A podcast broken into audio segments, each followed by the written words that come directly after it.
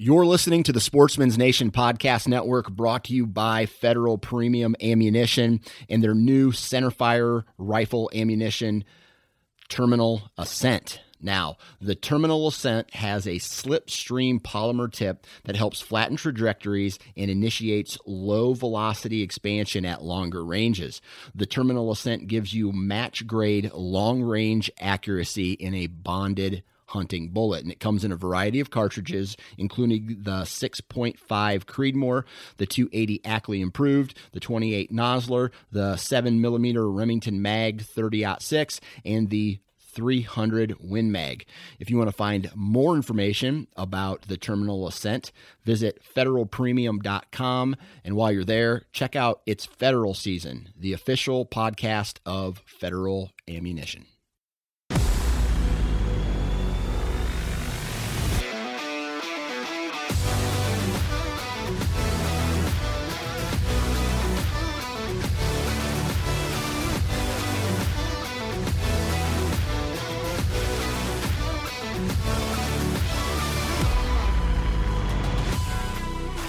Welcome to the Missouri Woods and Water Podcast. I'm your host, Nate Thomas.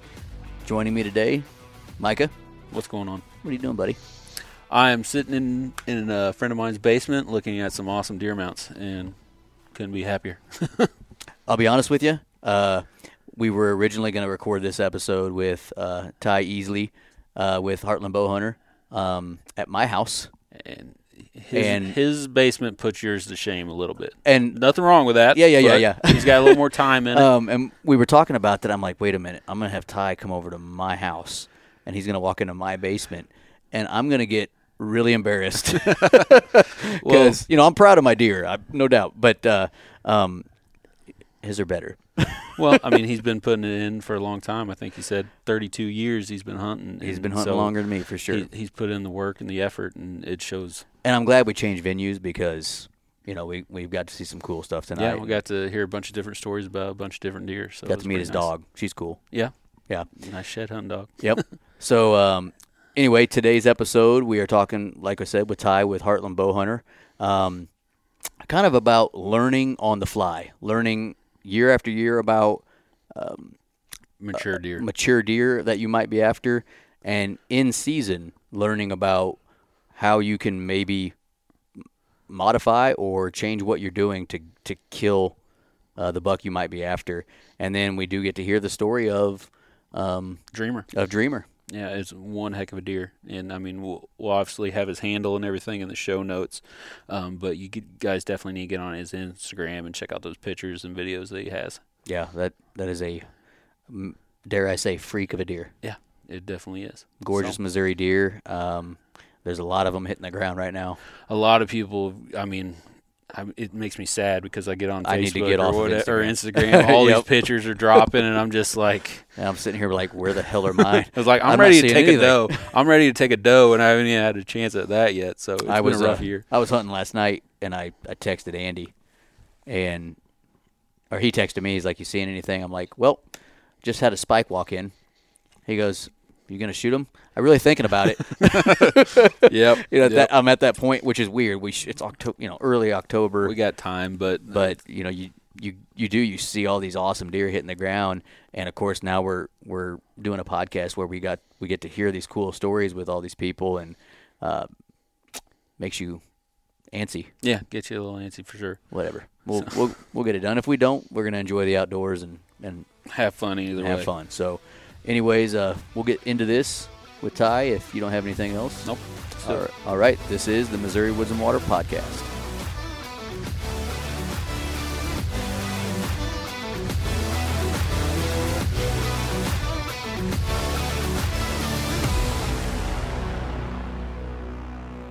All right, welcome to the show.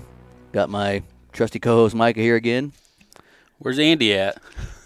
doing farming stuff. Yeah.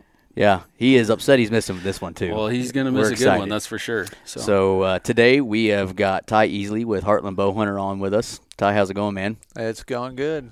Uh, to have you guys obviously. out. it's, yep, it's it's been a good year so far. I'm not complaining. Yeah. yeah, you, yeah, you put in the work, and it definitely paid off this year for you. Yeah. Yeah. So, So today's episode, we're we're kind of having this this hybrid Tales of the Chase episode. Right. It's um, we're not going to label it as such, but we're we're definitely going to talk about Ty harvesting this this buck he nicknamed Dreamer, and if anybody hasn't seen him yet, uh, we'll obviously show a picture of him and uh, follow Ty's Instagram because, and we'll have you give all that information to Ty. But Yep. um, and obviously Heartland Bowhunter, um, what an amazing deer that you were able to to harvest um, last week or a couple days yep, ago. On, it was on last Thursday. So, So um, we're going to kind of talk about all the things you learn hunting a mature deer. Mm-hmm. Um, you've you've known Dreamer for years now, yep, four years. Yeah, yeah. so you've uh, learned him and, and all these things. And we're gonna we're gonna talk about the chess game that you play with deer as they get older. You make a decision to allow a deer to to to continue to mature, and they mature in more ways than just their rack size and their body size. They're- they also get smarter. Yeah, no Yeah. doubt about that. so through those those years with with Dreamer, you've probably had some some moments where you went, "Oops, this could be it," or "He beat me," or all these different things that go into hunting a, a mature whitetail. And uh, that's what uh, the listeners are going to hear today is the the process of going through that that uh, four year hunt. I know you didn't hunt them all four years, but right, that right. four year uh, experience with this deer. Mhm. So But first, let's. Why don't you go ahead and introduce yourself? Obviously, we said your name and everything, but uh, tell us what you do and things like that. oh, Yeah. and ask them the main question. And name one thing that you love about the Missouri outdoors. There you go. Uh, so my name's Ty Easley. I've uh, been with Heartland Bowhunter way back from the beginning. I think 2005 is when we started. So uh, yeah, it's been quite the journey and quite the ride. I, I really enjoy both being in front of and behind the camera. It's kind of the best of both worlds. Even when I do kill, I get to get right back in the stand again and, and film. So I, I love that aspect of it, and and I get just as much enjoyment as seeing someone I'm with, you know, shoot a big deer as, as I do shooting them myself. So, uh, but yeah, I like I said, I'm I'm with Heartland Bowhunter. Been with them for ten years, or I guess fifteen years. It's been forever. It yeah, like. it's been a while. But uh, as far a as long uh, time. yeah, it's been a long time. Uh, but as far as uh, my favorite thing I love about Missouri Outdoors is honestly just just getting to share those those moments with people. Uh, of getting to see things for the first time, uh, obviously more so on the deer and the turkey hunting side, but uh, just getting to see them, just get that excitement that you just, to me, that you just don't get anywhere else, you know, in in life. So Yeah, I couldn't agree more. One of my favorite hunts that I've ever been on, it was me and my wife. I think it was 2000. I think it was around 2015 or something like that. Uh, Amy went out there hunting with me, and I, I think it was like the second time she's been out, and I killed one of my biggest deer up to that point that night. And it, I mean, it was it was just awesome just having her right there with me. So Oh, it, yeah. it it's really enjoyable to take people out there. I love taking my daughter. I know you do the same. You Mhm. Yeah. and so And I'm really sorry to my sister, but is that the same year that she got stuck in the mud? That is the same year that she got stuck in the mud. I believe it was that night. I think it was the same night. could Was it be. really? I think so. So that was really a memorable night. yes, yes, it was. So for the listeners, we're going to go off on a tangent real quick, and we'll get back, I promise. But for the listeners um, that might not have ever seen this video, Micah has a hilarious video of my my sister, his wife. Um, they're walking into their their stay in that night, and Micah tells my sister to stay along the fence line or whatever, and she decides to blaze her own trail and gets stuck in the mud. Like literally stuck. I had to go pull her out. Of the mud. Really? Yeah, it was, it was boot pretty did, funny. did her boot stay in there? You literally pretty pulled much, her yes, out. yeah. I had to. Yeah, it, it was it was quite humorous. And just the way Uh, she reacted was so hilarious. yeah, I was sitting there on the end. I was like, "Now, what did you learn?" Taunting You know? her. Yeah, That's I what you were- was. I was. I had to have a little fun with it, but it is what it is. So that yeah, that must have been. And then he was a beautiful deer. he was. He was. It was a nice ten point. So Yeah. So, um, but anyway, yeah. So we'll just kind of get into it with with Dreamer. Uh, for the folks that don't know, um, the the buck that Ty harvested is nicknamed Dreamer this year, um, for good reasons. Uh, me and Micah got to to look at him, and put our hands on him. I man. might dream about him tonight. it is one He's heck still, of a mine were starting to turn into nightmares from time to time. No, it, Yeah. it, it, he definitely was getting under my skin. I hadn't had a deer get under my skin like that for probably a good three or four years, and and it it it, Uh, they can start to consume you, and I try not to let that happen. But it it just sometimes it just It happens does. Oh, when, yeah, when can you put that much time and effort into one. It you really want it to all work out and come together. So A good put, point to make in this episode is it only takes one time. that's right. Right. You can lose, lose, lose. You and lose- In the end, you you're a winner i- if it all if it all works out you can out. lose 999 times out of a thousand. That's right. You're the winner. Yeah, That's what's crazy about deer hunting is they have to win all the time. You Yeah. just have to win once. that's right. And so we'll kind of talk about um, take us back to the first year you really noticed Dreamer, and some of the things you might have started noticing about him that as and we'll go year by year, but as he got older, um, made it harder for him to be hunted by you. Right. So, what I've learned is every deer, especially mature deer, once they hit to that five, six year old, seven year old mark, they're they're all a little bit different. Uh, I mean, obviously they all eat and sleep, and if you can find those two things, but some have a much larger core area, some are a little more, you know, they want to be left alone, they don't want to be around other deer, but they, it's all about learning uh, what that deer is like and what his tendencies are. And for me, obviously trail cameras play a huge part in it. I, I mentioned to you guys this earlier that when I first noticed Dreamer, he was three and a half, and he was a nice nine pointer, you know, 115, 120 inches. Not even a really a big three year old, but uh, just a just a perfect. But what I noticed on him is he just, for some reason, his face, you know, had a real beautiful face on whitetail. Everything was real distinguished and. And uh, that's kind of how he got his nickname Dreamer. He was a handsome man. Yeah, he was handsome, and and it was funny because I'm like, should I name him Prince or should I? Name? so I'm thinking of all these names, and uh, Dreamer just kind of came to me, and I was like, yeah, that he's kind of like a dreambow or whatever, but they're kind of cheesy. I know how we get these names, but it's stuck. Hey, it's better than all the Mortal Kombat names like this guy over Dude, here. why you got to throw me under the bus? Pick a different theme already. That's all I'm I, saying. I haven't even made it through like 10 names yet. It's so much easier. There's so many more characters you got. I'm use, telling right? you. Yeah, and they just came out with Mortal Kombat 11, so I might just keep going. Is that Right. factual? Is that a true statement? Apparently, and apparently, uh, I don't remember who one of the characters are. Somebody told me this the other night. I was talking to him, and I'm like, uh, I'm, see, and I'm picky about the names too, so I might run through it quick, but leave me alone. Okay. All right. We're over it. We're over it. but but yeah, so I noticed him at three and a half, and uh, obviously he wasn't really on my radar. I just kind of you know paid attention to him, and, and obviously pulled trail cameras. You know, the next year he he got a little bit bigger at four and a half. He actually looked made a pretty good jump to probably mid 140s at, at four and a half, and look you know solid mainframe 11 point. Started getting you know a little bit more character and and uh, kind of coming into his own, but he did kind of disappear on me a little bit uh, throughout the summer at four and a half. He kind of moved his core area, which was a little strange because I had just shot a, a big seven and a half year old deer right where his core area was. And I really thought he was just going to, you know, take that over. But for some other reason, he didn't. He kind of moved on to a different area. So, Well, and and uh, you don't obviously have to get out information here, but from three and a half um, to four and a half, when he became a nice solid 140 some inch deer at four and a half, he might have also been hunted by others, yeah. and that's what you you know potentially see with a deer that as they get older. I mean, they have experiences that you might not have witnessed. Uh, he might have had been shot at Yeah. at some point at four and a half, and That's very, very missed. true. So, I mean, so what what you noticed that that that three and a half to four and a half change was he had a shift in his his core area. And it really was what's interesting. It really wasn't far. I mean, he really from from where I was running the camera at three and a half, and I did finally get some pictures of him at four and a half.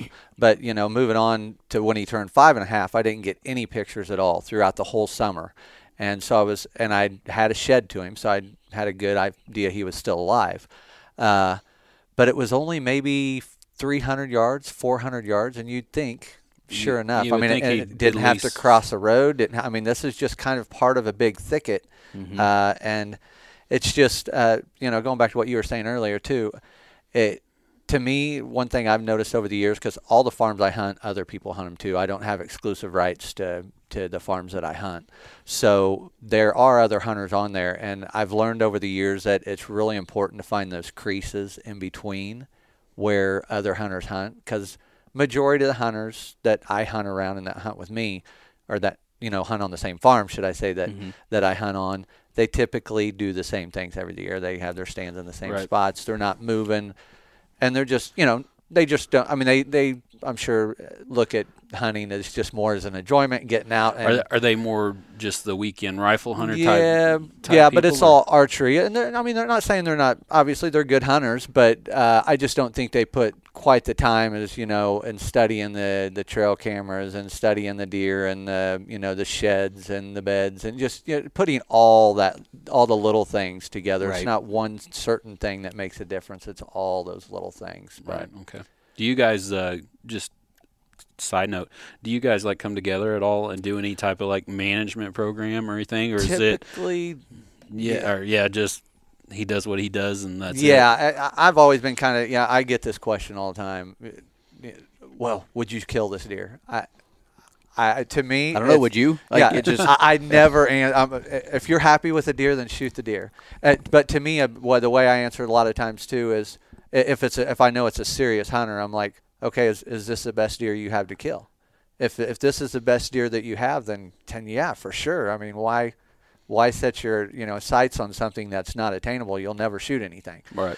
Uh, but but yeah, to answer your question, um, we we don't really come collectively together and do that. Uh, we kind of the way we separate the property, which works out well for for us, is we kind of like uh, if it's a hundred acre track, you know, you guys get the back fifty, we get the front fifty, okay. and that works the best. Because then when you come on your part, you know nobody's been on there. Yeah, I was just going to ask leave you, it alone. What do you do can- when you're sitting in your stand and you know at 5:15 Jim Bob is Yeah. walking through the field and you're like, uh, well, we're that's that.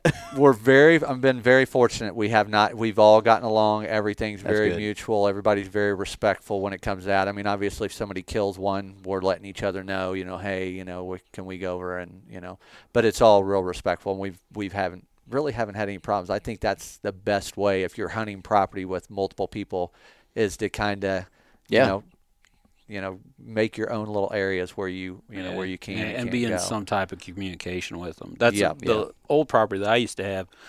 Uh, well, me and my brother used to hunt. Um, we had the numbers like our piece. It was only like 60 acres, but then the guys around us was like a big 500 acre thing that a few guys hunted or whatnot, and we'd have deer cross through us that went onto them, and vice versa, and stuff like that. And so we always we got the numbers to those guys, and we always were in contact.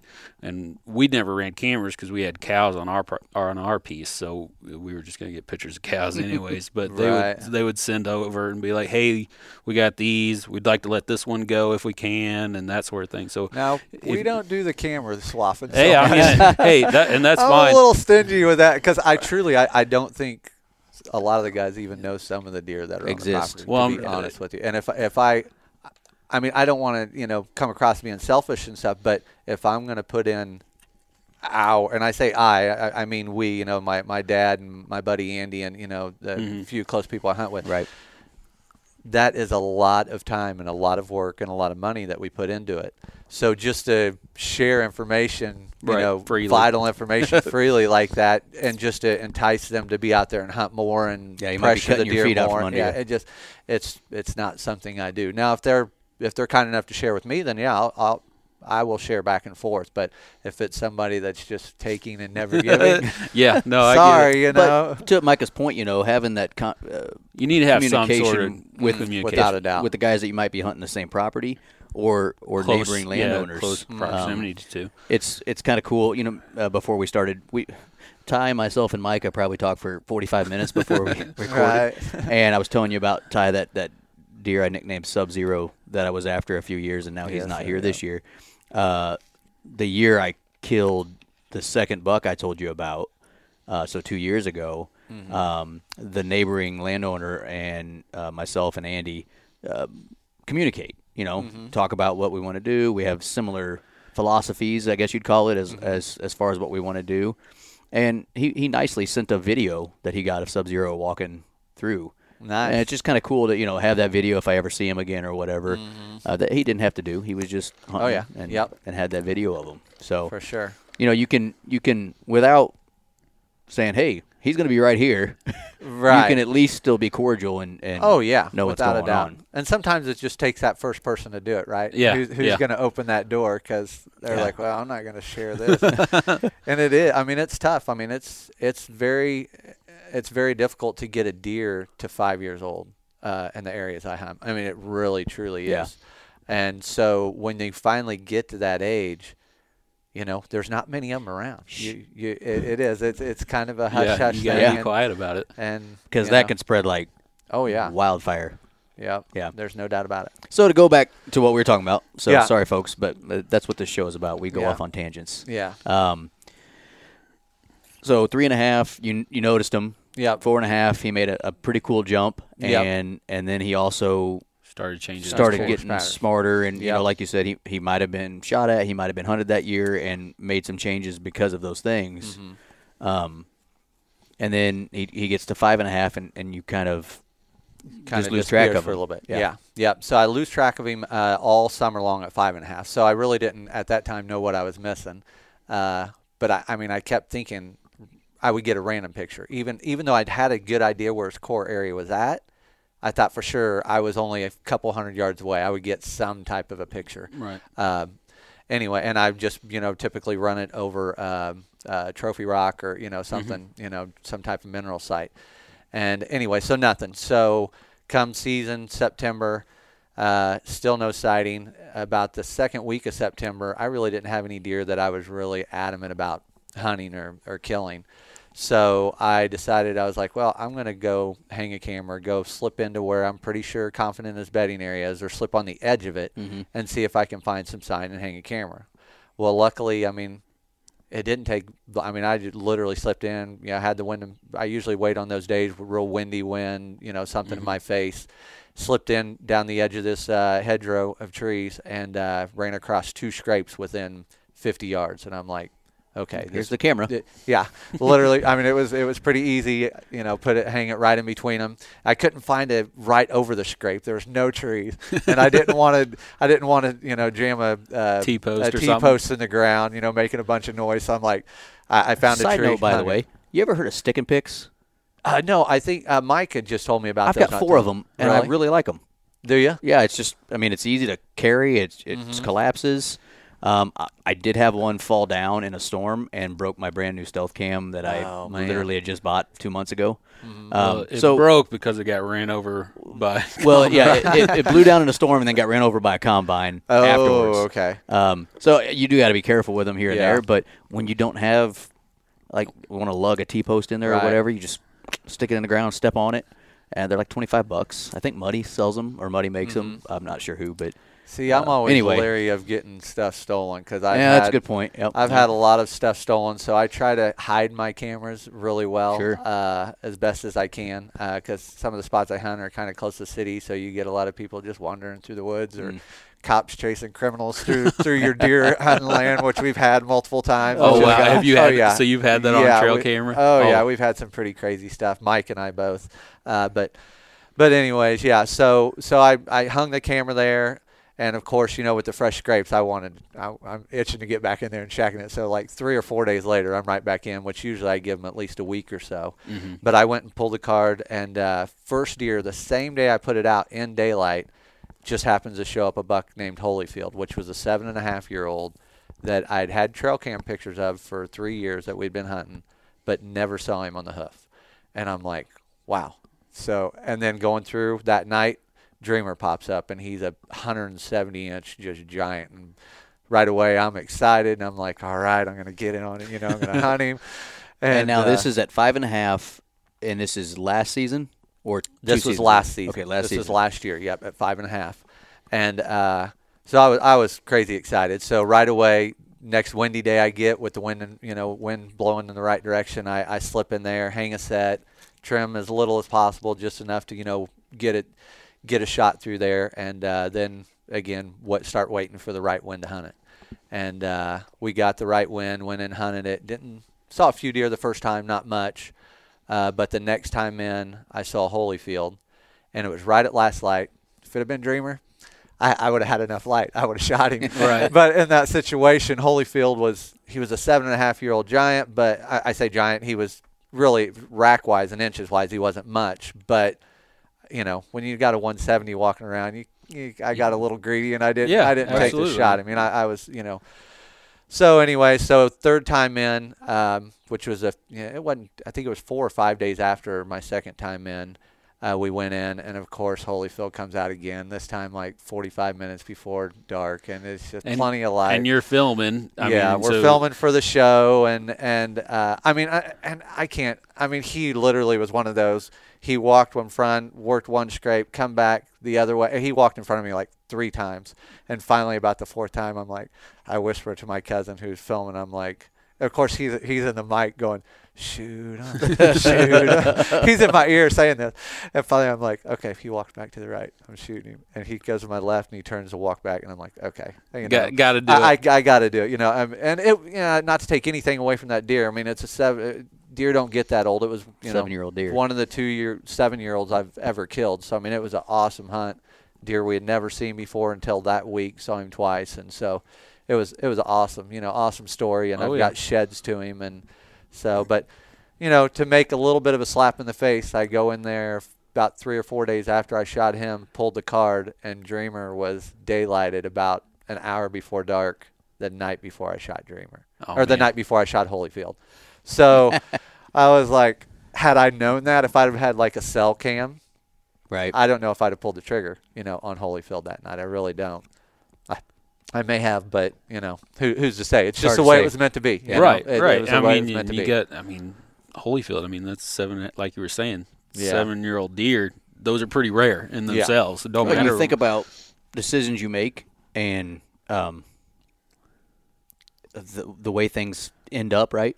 Obviously, now we all have a crystal ball and know that both of those deer have been taken by you. right. But let's say you you hadn't taken Holyfield that night, mm-hmm. uh, and then he turns eight and a half and is a shell of himself and dies of, you know, did he get the same uh, respect and and eternal, um, what do you call it? I don't know. eternal respect that he's going to get. Right. Hang- You know, he's always going to be a deer that now has been Um, filmed. yeah. And he's obviously going to be uh, represented on, on your wall somewhere at some point. Yeah, yeah. And so, you know, if you hadn't have done that and, and went after Dreamer, uh, you might have oh yeah. busted Dreamer out and you never see him again. So, I mean, Yeah. you- you- obviously it worked out. Hindsight's twenty twenty. You know? Yeah, I believe you know God's God God's got it in control of all that. So I just I just here along I'm just along for the ride, and I just you know enjoy it. And you just you make the best decisions you can make at that moment. And you got your blood plumping.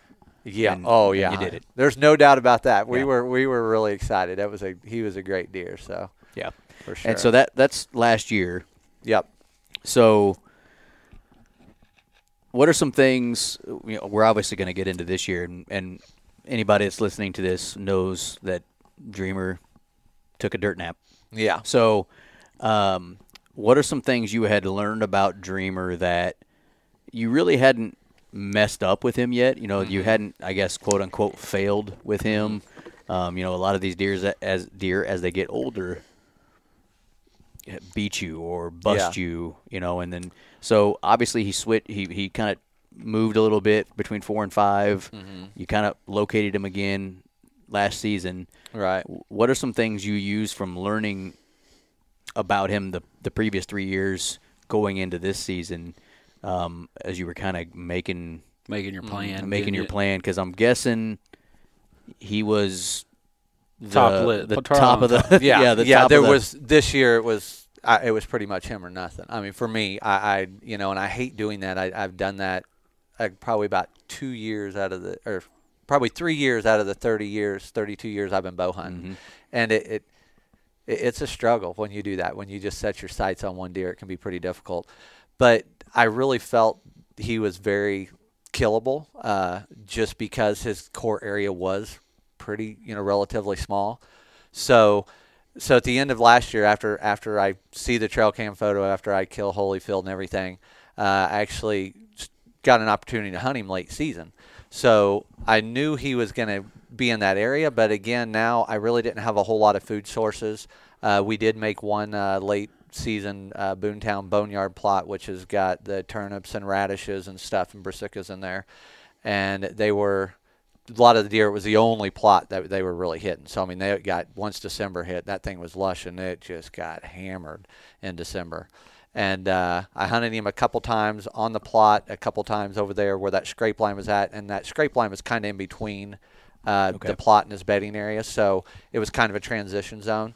Um, but anyway, so I never saw him. Uh, so you know, you could say that, oh yeah, I never really beat you, but Was he you know, still I showing up? him. Was he still showing up on trail cameras? Yeah, I probably got at least probably five different daylight pictures of him in December. really and they throughout just December. happened to be times you weren't out but there. he was yeah, he was just never real regular. Um, he might disappear for a couple days, uh, but I think his core. I, I know his core area was pretty small, but you know, just like what them big deer do. I mean, I literally without trail cam photos, I would never even know the deer was alive. I mean, Yeah. from three years old on, and even even seeing him as a three year old.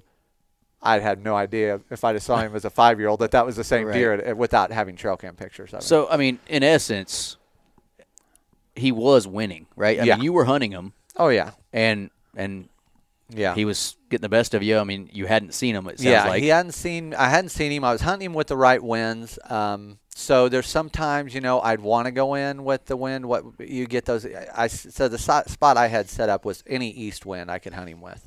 I'm sorry, any west wind I could hunt him with. But it seemed like I so I went back and I start, which I really didn't discuss with you guys a lot. But this year, right when season started, I went back and I pulled every daylight picture I had of him, and I broke down what the wind was doing in the morning, what the wind was doing in the afternoon, whether he daylighted in the morning, whether he daylighted in the afternoon. I kind of look at uh, uh, the barometer, pressure, stuff like that. But I Do you write that stuff down? Yeah. Okay. So I wrote this stuff down, and this year I did it. I mean, I literally broke it down every day. So when I broke it down this year, I noticed that he was using it almost exclusively with east winds, which was a big slap in the face right away. I'm like, how am I ever going to kill this deer if Right. he's using it with almost east winds? But so, but what I really look at is when I when I any t- every day I look at the wind. Obviously, where, where am I going to hunt this afternoon? Where am I going to hunt mm-hmm. this morning?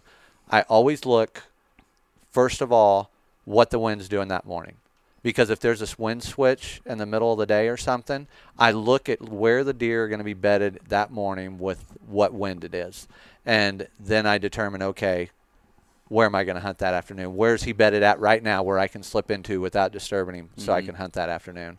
So with Dreamer, the way I had it figured is if I could catch him with a northeast wind in the morning, some sort of an east wind, he usually bedded on the north side of this hedgerow with some sort of a north wind with a northeast wind. And that morning I killed him. It just happened to be a straight north wind, but just enough to where it wasn't out of the west.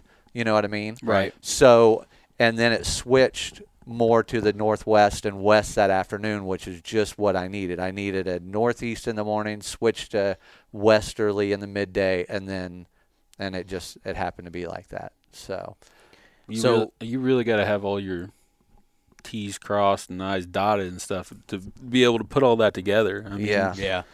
And so he's winning, but it's kind of like a, you know a game of chess, right? I, I prefer checkers. I'm not smart enough for Right. chess, but uh, oh, darn, I, I kind of like chess myself. um, you're you're playing this this game with him back and forth, Mm-hmm. um, not seeing him, and then you go back and start looking at, at trail cam pictures, which I I'm the same way. I run this little property I'm hunting now. I've got six cameras on less than ten acres of timber. Uh, Just, right, you know, trying to figure them out. I'm trying to right. cover We're everything. gonna try to cover it all. And Cast a wide net. but I, what I don't do, at, which is kind of stupid, I save pictures, right? Mm-hmm. But I don't write down that information. And Yeah. so I can go back and go, yeah, well, he was here on 10-2, 10-4, 10-8, Yeah. whatever. And I don't do this with every deer, but if it's But him, this this type yeah. of a situation, when it gets to big deer, that's when I do it with. Because usually, what I've noticed is usually within, if you can find that bedding area, and then if you like for Dreamer, okay, so I, we're kind of getting ahead of ourselves. Like, I don't know if I should go back, but so basically, We'll jump around. Yeah. So let me let me go back just a little bit before I go on from there. But so at the end of uh, last year, I hunted him in, in uh, December. He ends up breaking off one of his uh, brow tines on his right side, his G1, and it was about it was split, so it was about 11 inches of antler, which I know not a big deal, but in the same breath, Here it is, mid-December. He's got a good opportunity to make, Make it. it, yeah. most likely going to so make it. yeah. So I, at that point, I was like, you know, I'm going to let him go. I, I've killed a nice buck this year. I'm I'm content. I'm happy.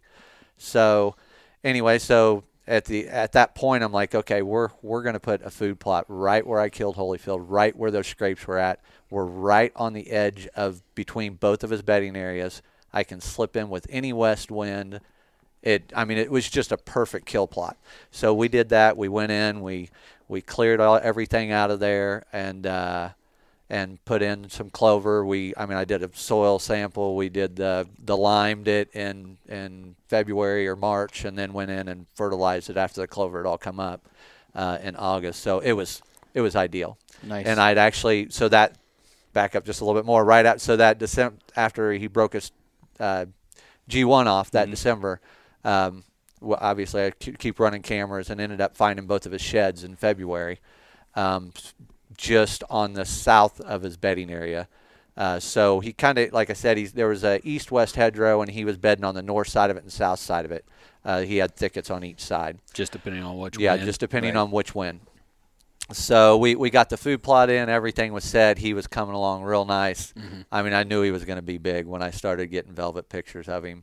And you just don't know what he's going to grow into because he had these big old, just balled up, you know, velvet, just looked super heavy. He, from four to, or from five to six, he put on crazy mass. I Yeah. mean, he went from probably 30 inches of mass to almost 40 inches of mass. And you probably don't notice it until uh, Mike and I were lucky enough we got to come to your house and, and see Mm-hmm. the sheds, and then also him, you know, He's in the freezer. he's in So- the freezer. and uh, you you might not notice until you put them together, and he's an amazing five year old deer, Mm-hmm. and then you see the rack sitting on his head, and you're just like, my God, uh, the mass is what's is amazing. Yeah, it truly anything. is. Yeah, I mean he's only 14 inches wide, but 182 inches. You don't see too many 14 inch No, deer get no, to I mean, 180s. yeah. Um, so yeah, I mean he's really cool deer, just a real unique and and different. And uh, but yeah, I, I knew he was going to be. I knew he was going to be big.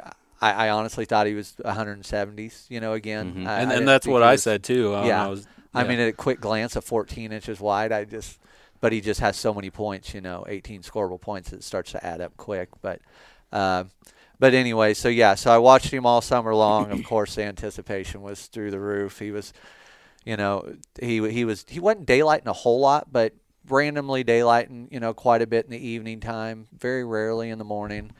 But uh, you know, just kind of keeping his same type of deal. Mhm. And uh, of course, then season rolls around, and beginning of September, and uh, we have like the banner a- acorn year, which he's probably about 300. My stand's a good 300 yards away from any oak tree that Uh-oh. would be dropping. and so now he starts disappearing on me for you know three, four days at a time. So I'm like, oh boy.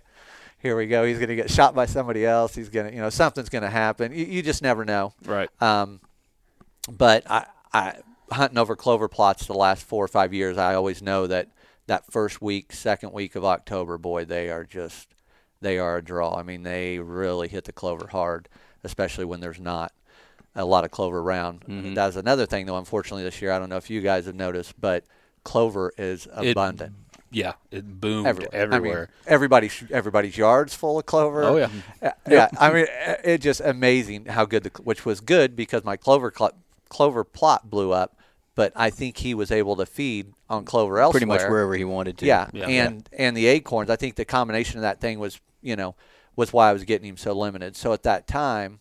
I, that's when I kind of broke down the wind. I was like, okay, I need to figure out when he's getting here, when he's coming, because he he daylighted uh, the 18th of October and then didn't daylight again till the 7th. I'm sorry, the 18th of September. Gotcha. And didn't daylight again till the 7th of September. And then I actually, uh, the 11th, we were going to hunt him. My cousin and I were going to go hunt him on the 11th, the Monday. And it was the same type of deal where it was a northeast wind that morning, switching to the uh, northwest west that afternoon. And I had a strong suspicion he was going to be there. And my cousin unfortunately couldn't make it. He had some last minute things come in, come up, and sure enough, he daylights that afternoon oh man, so that was a tough one to swallow, knowing you know that, a- and that was the other thing nice, you know.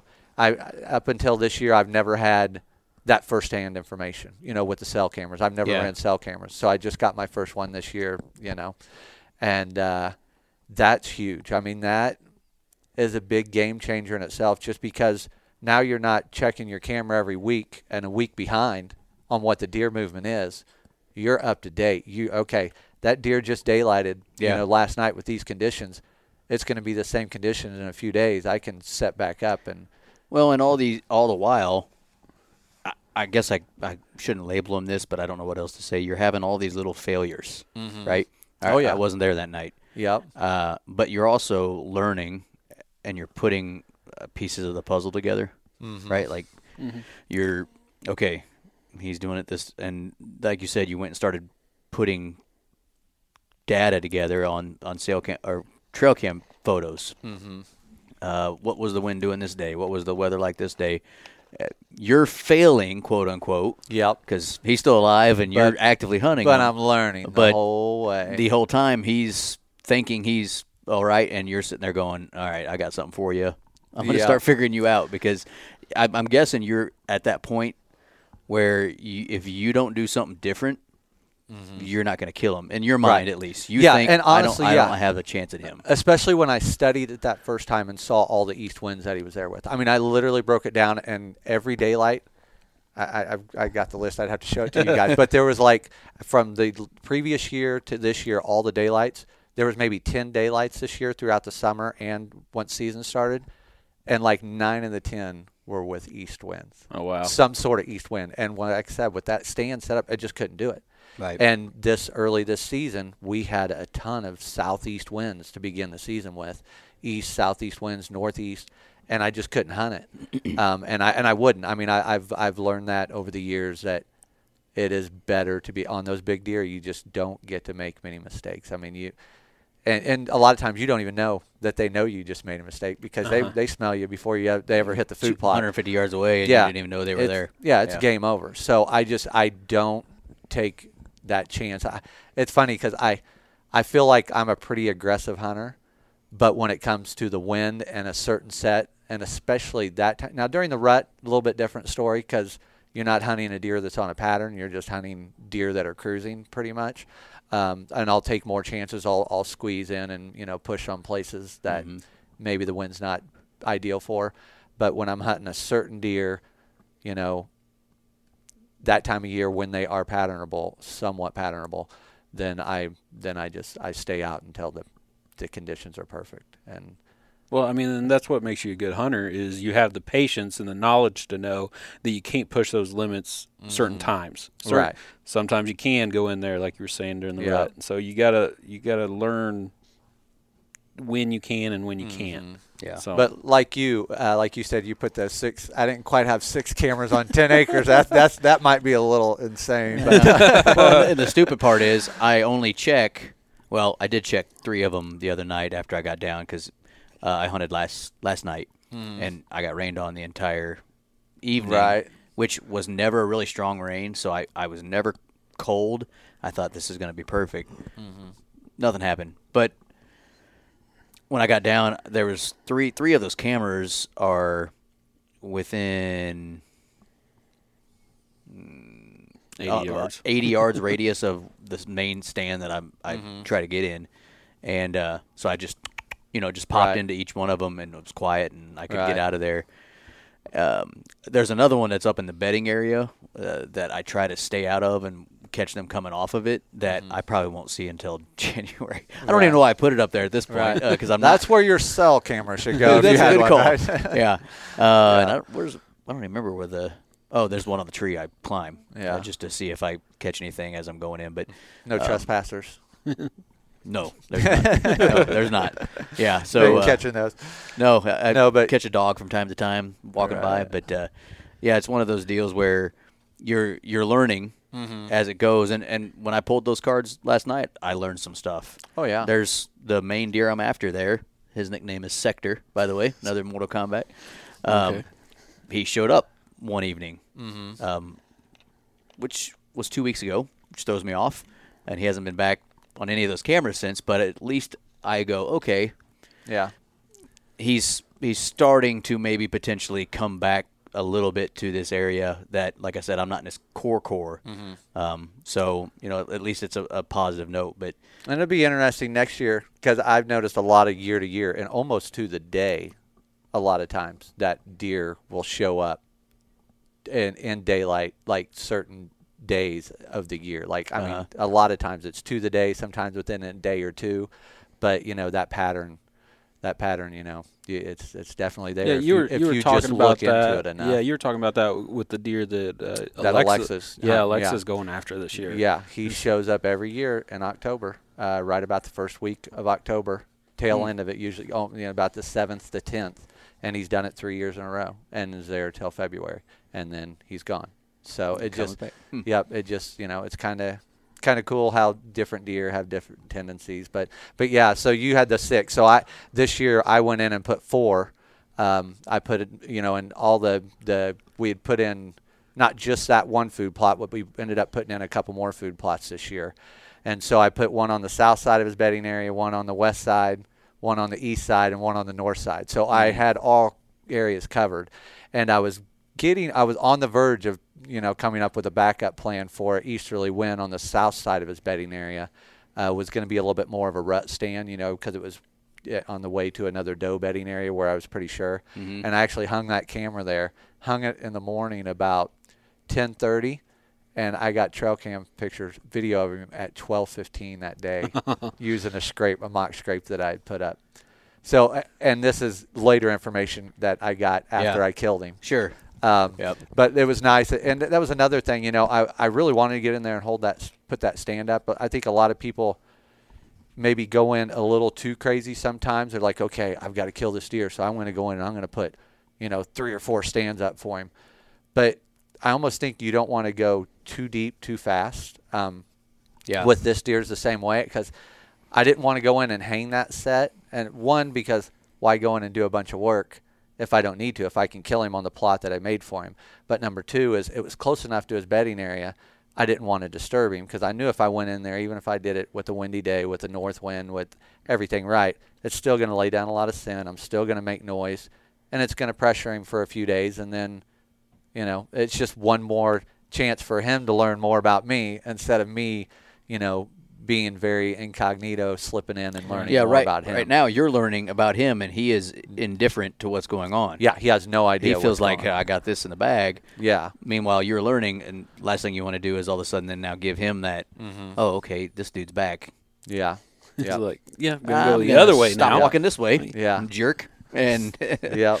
So fast forward to the night. Uh, you know, I, I just three nights before had the opportunity. Didn't work out because we didn't we didn't get to hunt. He daylighted the night that we went in. I was like, this is it. I mean, I was like, I'm about. I don't say 80% very often. That's a pretty high number for me to throw out a number when Right. it comes to killing a big mature deer. But it just felt right with Right. with the conditions and him daylighting those few days. I always before. say, Ty, 50% of the time, it works every time. that's right. I thought it was six. Sixty. I don't know. Of the It time. works It's every time. 60 Sixty percent. Come on, you can't mess up movie quotes. oh, I can mess up movie quotes.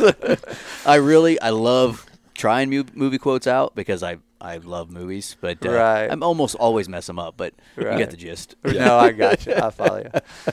But anyway, so we went in there that night, and what's crazy is we didn't see a deer all night long until I, I caught some glimpse uh, working that same dang scrape line, Mhm. and I caught some movement to a tree, and I was like, oh, I think I see something. And, you know, we're looking at it, and I'm, you know, moving all around the tree trying to find a little window to look through and see. And sure enough, I finally catch an antler at tines, and I seen all the mass, and I knew it was him right away. And and uh, you know, it wasn't it wasn't one of those I got lucky and get to watch him forever, which that was one thing I, I love about my hijack hunt a few years ago. He came into the food plot and I got to watch him for like 20 minutes before I shot him, which was That's pretty, pretty cool, cool. to Yeah, get to cool. watch a deer like that. But A little nerve wracking, probably at the same time. But yes, but he comes out just perfect. And but what I was going to get at is like you were just saying a minute ago, he was just, I mean, really had no idea. I was no idea we were hunt. He was being hunted. He was not Mhm. nervous at all. He fed right out into the plot, not nervous. Walked in, and even when I shot him, the arrow zipped through him so fast. I mean, he comes right out perfect. Come to full draw. Didn't have to bleed. Didn't have to do anything. He just stopped to feed and right leg went forward and he was quarter. I pretty much broadside and, and just one of those where you pull the trigger and the arrow goes right where you want it to. So just Whoop.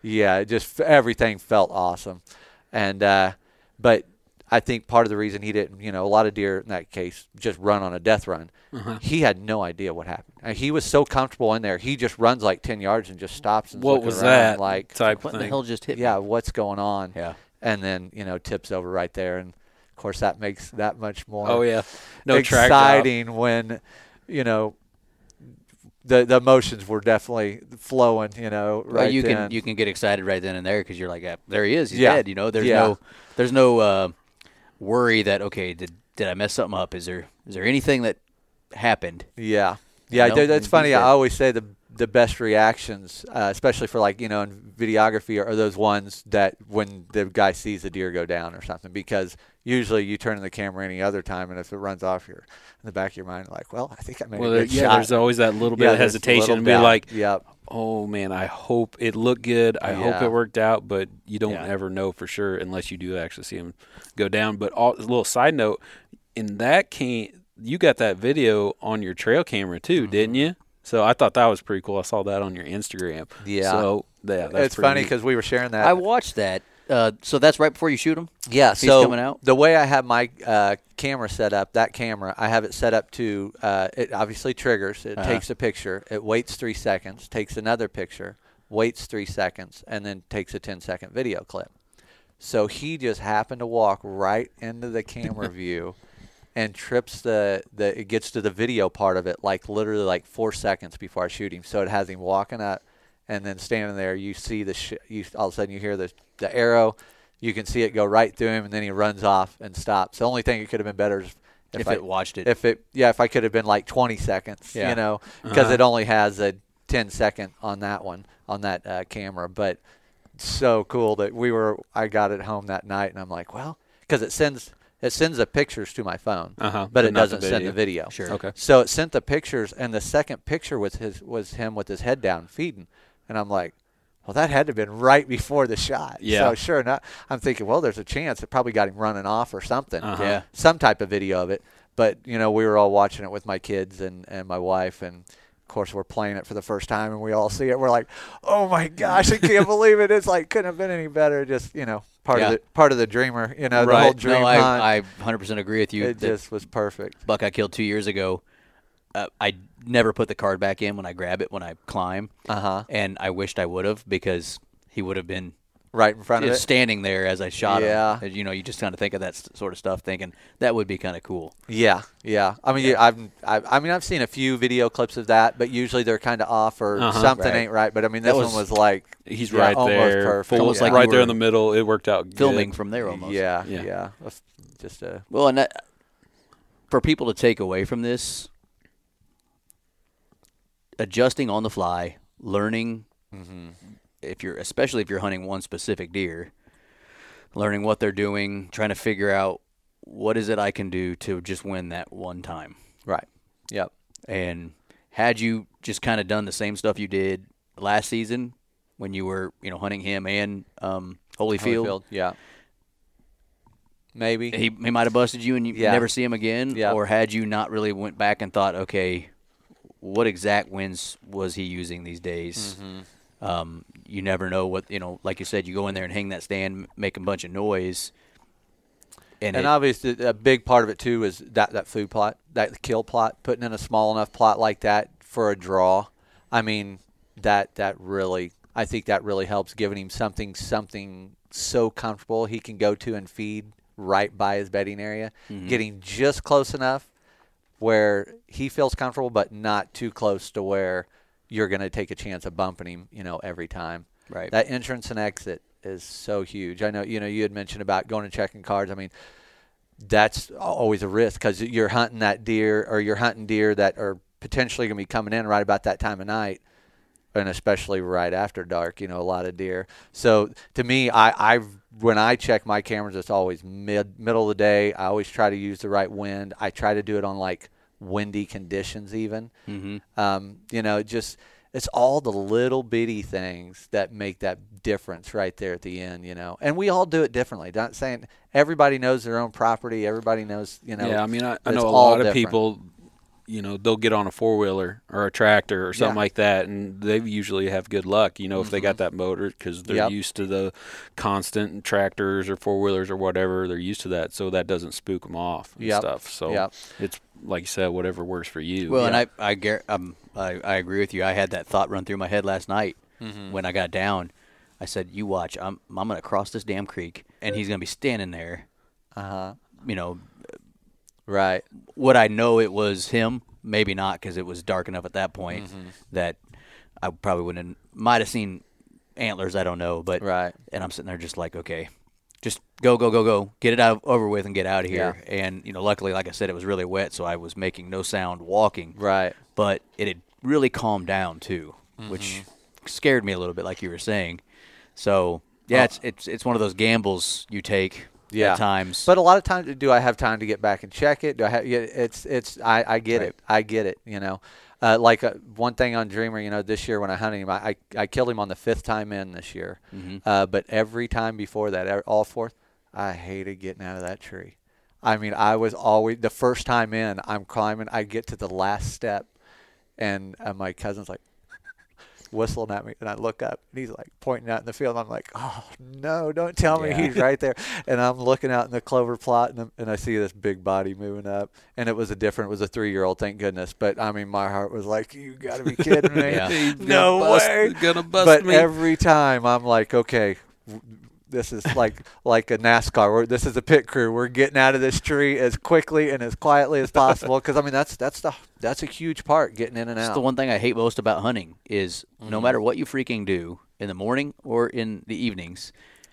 When I'm going in in the mornings, I always am like, "You watch, I'm gonna walk right into this freaking Mm-hmm. Yep. place in the dark," and I, I might use a light very minimally to get into places. You know, okay, there's my trail or Mm-hmm. whatever when I'm getting through, but you know, you don't know what's in there. You're in, Right. you're in the dark, and I, I, there's no feeling that's worse when you're walking into your stand and you hear something crash away in Yeah. the mornings and you have no idea what the hell it was. mm-hmm. Or same thing in the evenings. Evenings, yep. Now it's dark and you're getting down and they could be in the field 80 yards away from you. Right.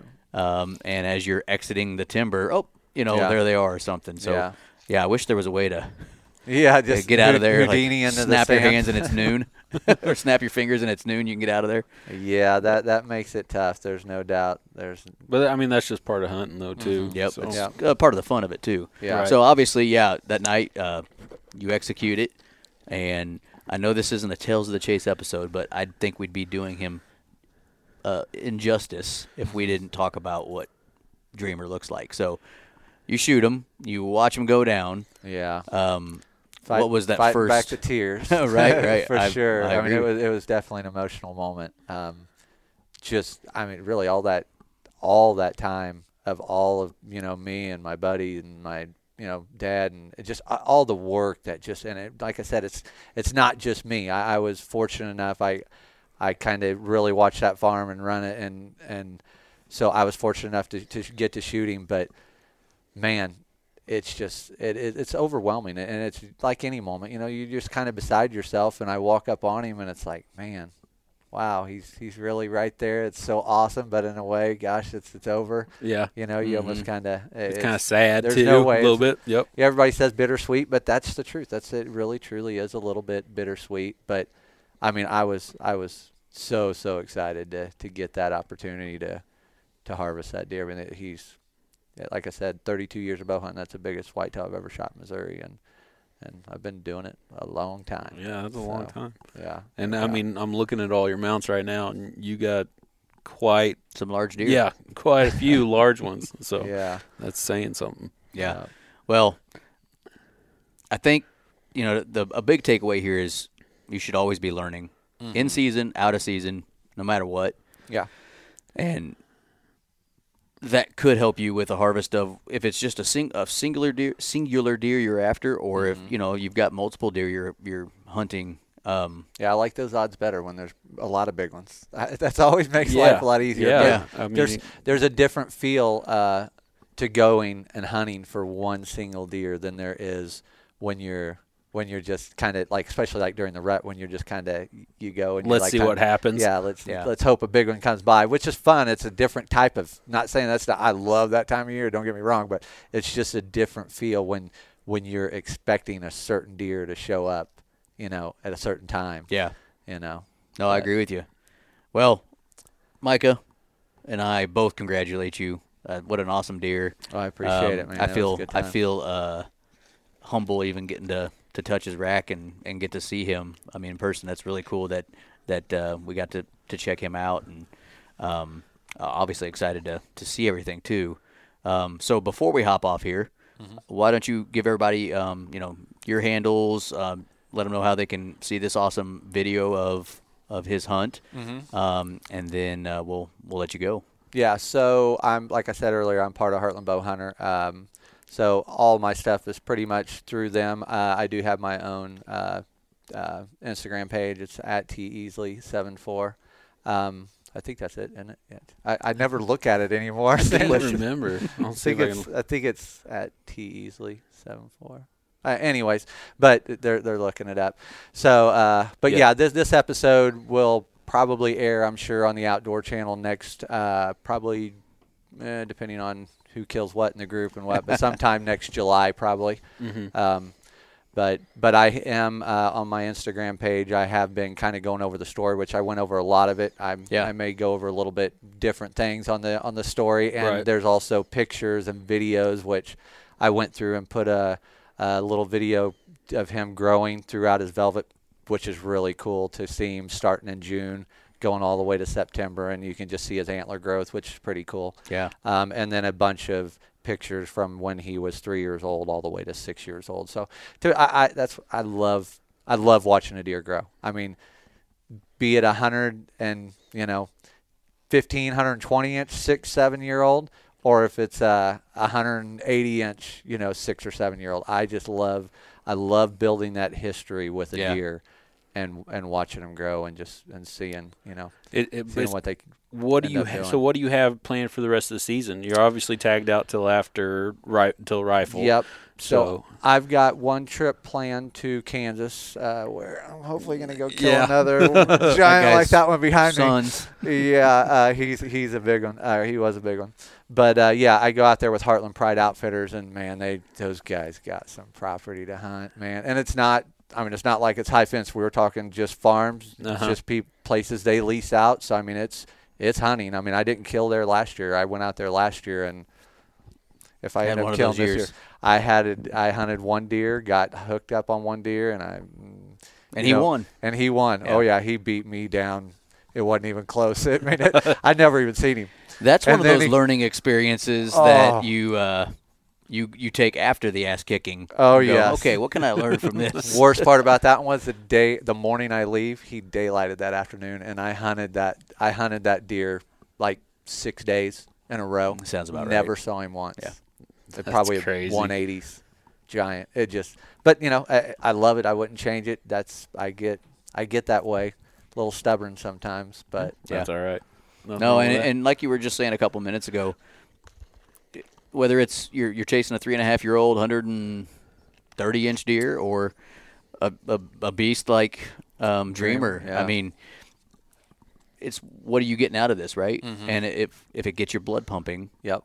and that's that's what matters. Um, I think it's really cool to see. You know, we all, Micah, myself, Andy, um, most of the guys we hunt with, we hunt with, we we try to take mature whitetails if we can, um, and a lot of us do it that way. Other people don't. Yeah, and that's It's perfectly fine. I don't happy. care. Yeah, don't right? measure yourself against anyone else. It's Yeah. Right. what, uh, like you said, it's whatever makes you happy. But, but Yeah. yeah, the rest of my year just be pretty much filming my dad. I mean, I, I don't ever get greedy. Very rarely do I kill two deer. I don't know. I think I've killed two deer in Missouri one time, in all those years of bow hunting. really, Just because I don't. I mean, usually once I kill one, I'm filming my dad, my you know couple of guys I hunt with all the time, my daughter. I mean, I, I want to share that, you know, because Uh-huh, I'm yeah. still hunting. I mean, I may not be pulling the trigger, but I'm still hunting. I'm still getting, Yeah. and I still play the game. I mean, you that's still fun. I mean, Oh, getting yeah. out there with a camera, and we talk about it all the time. You know, uh, if one of us tags out, we we're gonna start trying to film each other because Mm-hmm. I mean it's it's enjoyable and it gives you an excuse to get back out there a little more. So Yeah, And and, I think this share year's a perfect year Right. to do it. Yeah. Yeah. To share that moment in the tree to me, I I couldn't imagine. You know, a lot of people, I, and I get people love going and hunting by themselves and just enjoying and God's creation. I, I get that. I do that too. But um, I that when that moment finally happens, to have someone right there with you to share that with, oh, that's what just. Oh, yeah. that's what really does it for me. I love sharing that moment. Yeah. No, I, I agree with you. I mean, we we talk about it every year, and then we get busy hunting, right? Mm-hmm. And I think this is one of those years, though, that me me personally, if I were to get one of the deer that I'm after, I'd I'd probably hang it up Mm-hmm. and and start doing stuff with the guys because that's just one of those years where there's not really the other ones that I'm really after Right. or the the other ones that are there just aren't necessarily what I maybe want to go after this year. So Right. um, it might be a good opportunity. Of course, we're sitting on October 21st. right. It's, I, I literally don't think I'm any closer than I was You at know, the beginning. that's what's awesome about it. I could talk to you guys in two days from now, and you both could be tagged out. That would Well, be I'm That's terrific. the awesome thing about deer hunting. Yeah, next it. time I get to go, Turn. I think the wife gave me the okay for Friday. So I'm gonna, Okay, so three days I'll Yeah, talk to you and yeah. you'll be tagged out. Yeah, Oh, I'm, I I'm hope gonna. so. So. I unfortunately am in a wedding that not unfortunately I'm in a wedding this weekend. Right. Um, and so I've got rehearsal dinner Friday night. and I've got the wedding Saturday, and then my daughter's in a softball tournament. So I'm gonna beg to go Friday morning before the, the rehearsal, Right. uh, assuming everything's correct. But um, and then before that, I think I'm gonna take some time off next week Yeah. from work and, and get out there. Oh, I saw 30s on I know Monday and it's Tuesday. it's That's which- crazy for which an is October. great for hunting. It's and it's great for my business, but that just means that I have to Those work. two You're gonna be things that don't much go busier. yeah, yeah, I'm in the propane business, so everybody's getting cold, so they're calling up, and so I mean, it is what it is. you Hank know. Hill's gonna get busy. Yeah, Yeah. yeah, that's just part of And that it. means you know. I'm going to be cold. I work for AT and T outside. You know, that's my full time gig. I don't do Heartland Bowhunter. Uh, a lot of people don't know that about me, and especially people I go to church with. Are, what you don't do that for? Well, I no, I I got a job just like you, and, and make time to hunt. But uh, yeah, it'll be cold outside for me too, getting Yep. on poles and that. But but you know, that's we we live for that cold weather. Oh, yeah. get them whitetails up and moving. I know, and it's it's weird, but I, I told you guys earlier, but I saw a pretty good sized buck that got hit on the road, Mm-hmm. and I don't know what it is. I hate seeing that, but I also like seeing that because that just means they're moving more and more. Yeah, You know, so they're they're starting to get up on their feet a little a little more. So it's that time. You know, Yeah. so Yeah, it it's is. exciting. So So, uh, everybody, um, you know, go check out Ty's Instagram. Obviously, uh, Heartland Bowhunter when it comes out, and you'll see a um, awesome video like they always put out. Um, Well, I mean, sorry, but go ahead. Heartland Bow, Bow Hunter, they y'all's production is by far the best in the business. I think. I mean, I don't watch a ton of hunting shows, but the ones I do, y'all y'all beat them all just in your production. I mean, the quality that y'all put out is just awesome. Well, I mean, re- we really appreciate that. We that's what we strive. We always, you know, from the beginning, we've we've strived to tell the story with the lens and not have to, you know, explain it. talk and explain everything throughout. Yeah, and not, you know, a- Yeah. all shows are again just like hunting. uh, All shows are different. Everybody's got Right. their different feel. People like different things, but we always strive to be that type of show that you could sit down with your wife and watch it because yeah. she could get some enjoyment out of, you know, No, we go to your guys' that um, show. is it the premiere every year Mhm. or Yep. whatever? until COVID this year. Yeah, that that Right. that That put yeah, that yeah, put a damper on it, and I walk away almost mad. Like that was so damn good. I don't even want to freaking film much. like, like what am I gonna do? Oh, look at this Sony Handycam that I stuck out here. Uh, but uh, no, I'm just kidding. It it does make you think about trying to catch stuff on, on Mm-hmm. camera, and, and I've dabbled here and there, but there's times I don't do it either. But so, congratulations again. I really That- appreciate that is it. awesome. Yeah, Um, thank, thanks for coming on the show. Yeah, thank So, you guys for letting me tell the story. Yeah, I- and- I love sharing it. You know, that's part of part of hunting, man. It's this Yeah. is what I love. So. Maybe we'll have you on again sometime to take talk more about some more tactic t- type things Okay. too. Yeah, or maybe Yeah. filming or something yeah, like that. yeah, little stuff. stuff. Yeah. Or So maybe uh, if my daughter kills hot shot, maybe There we could go. that. then Yeah. we'll give her a proper Tales of the Chase Uh, episode. there you go. Yeah. Okay. So um, anyway, congrats again. Unless you have anything else, we'll hop off. no, no, just appreciate you guys letting me uh, tell the story, and and uh, it was nice getting to hang out. Yeah, no, thanks for coming on. Yep. Thank All you, right, Ty. we'll see you, man. All right, thank you. That was an awesome story. Uh, yeah. Yeah. So uh, hope you guys enjoyed the episode. Uh, like we said in the show and in the beginning, you want to get on uh, his Instagram and check out all that stuff, and it'll you know just kind of tie it all together because we can we can paint a picture and Ty can paint a picture of what the deer is and everything, but until you see it, and I mean, ever know. unfortunately, you couldn't see it in person like we did, and we actually got to put our hands on it and its sheds prior. Um, but it is one Amazing deer. awesome deer. So and it's just more for you to learn, right? There's there's so much I learned in this episode that as soon as we get off, uh, I'm gonna pick Ty's brain more, um, and you know, you just you learn.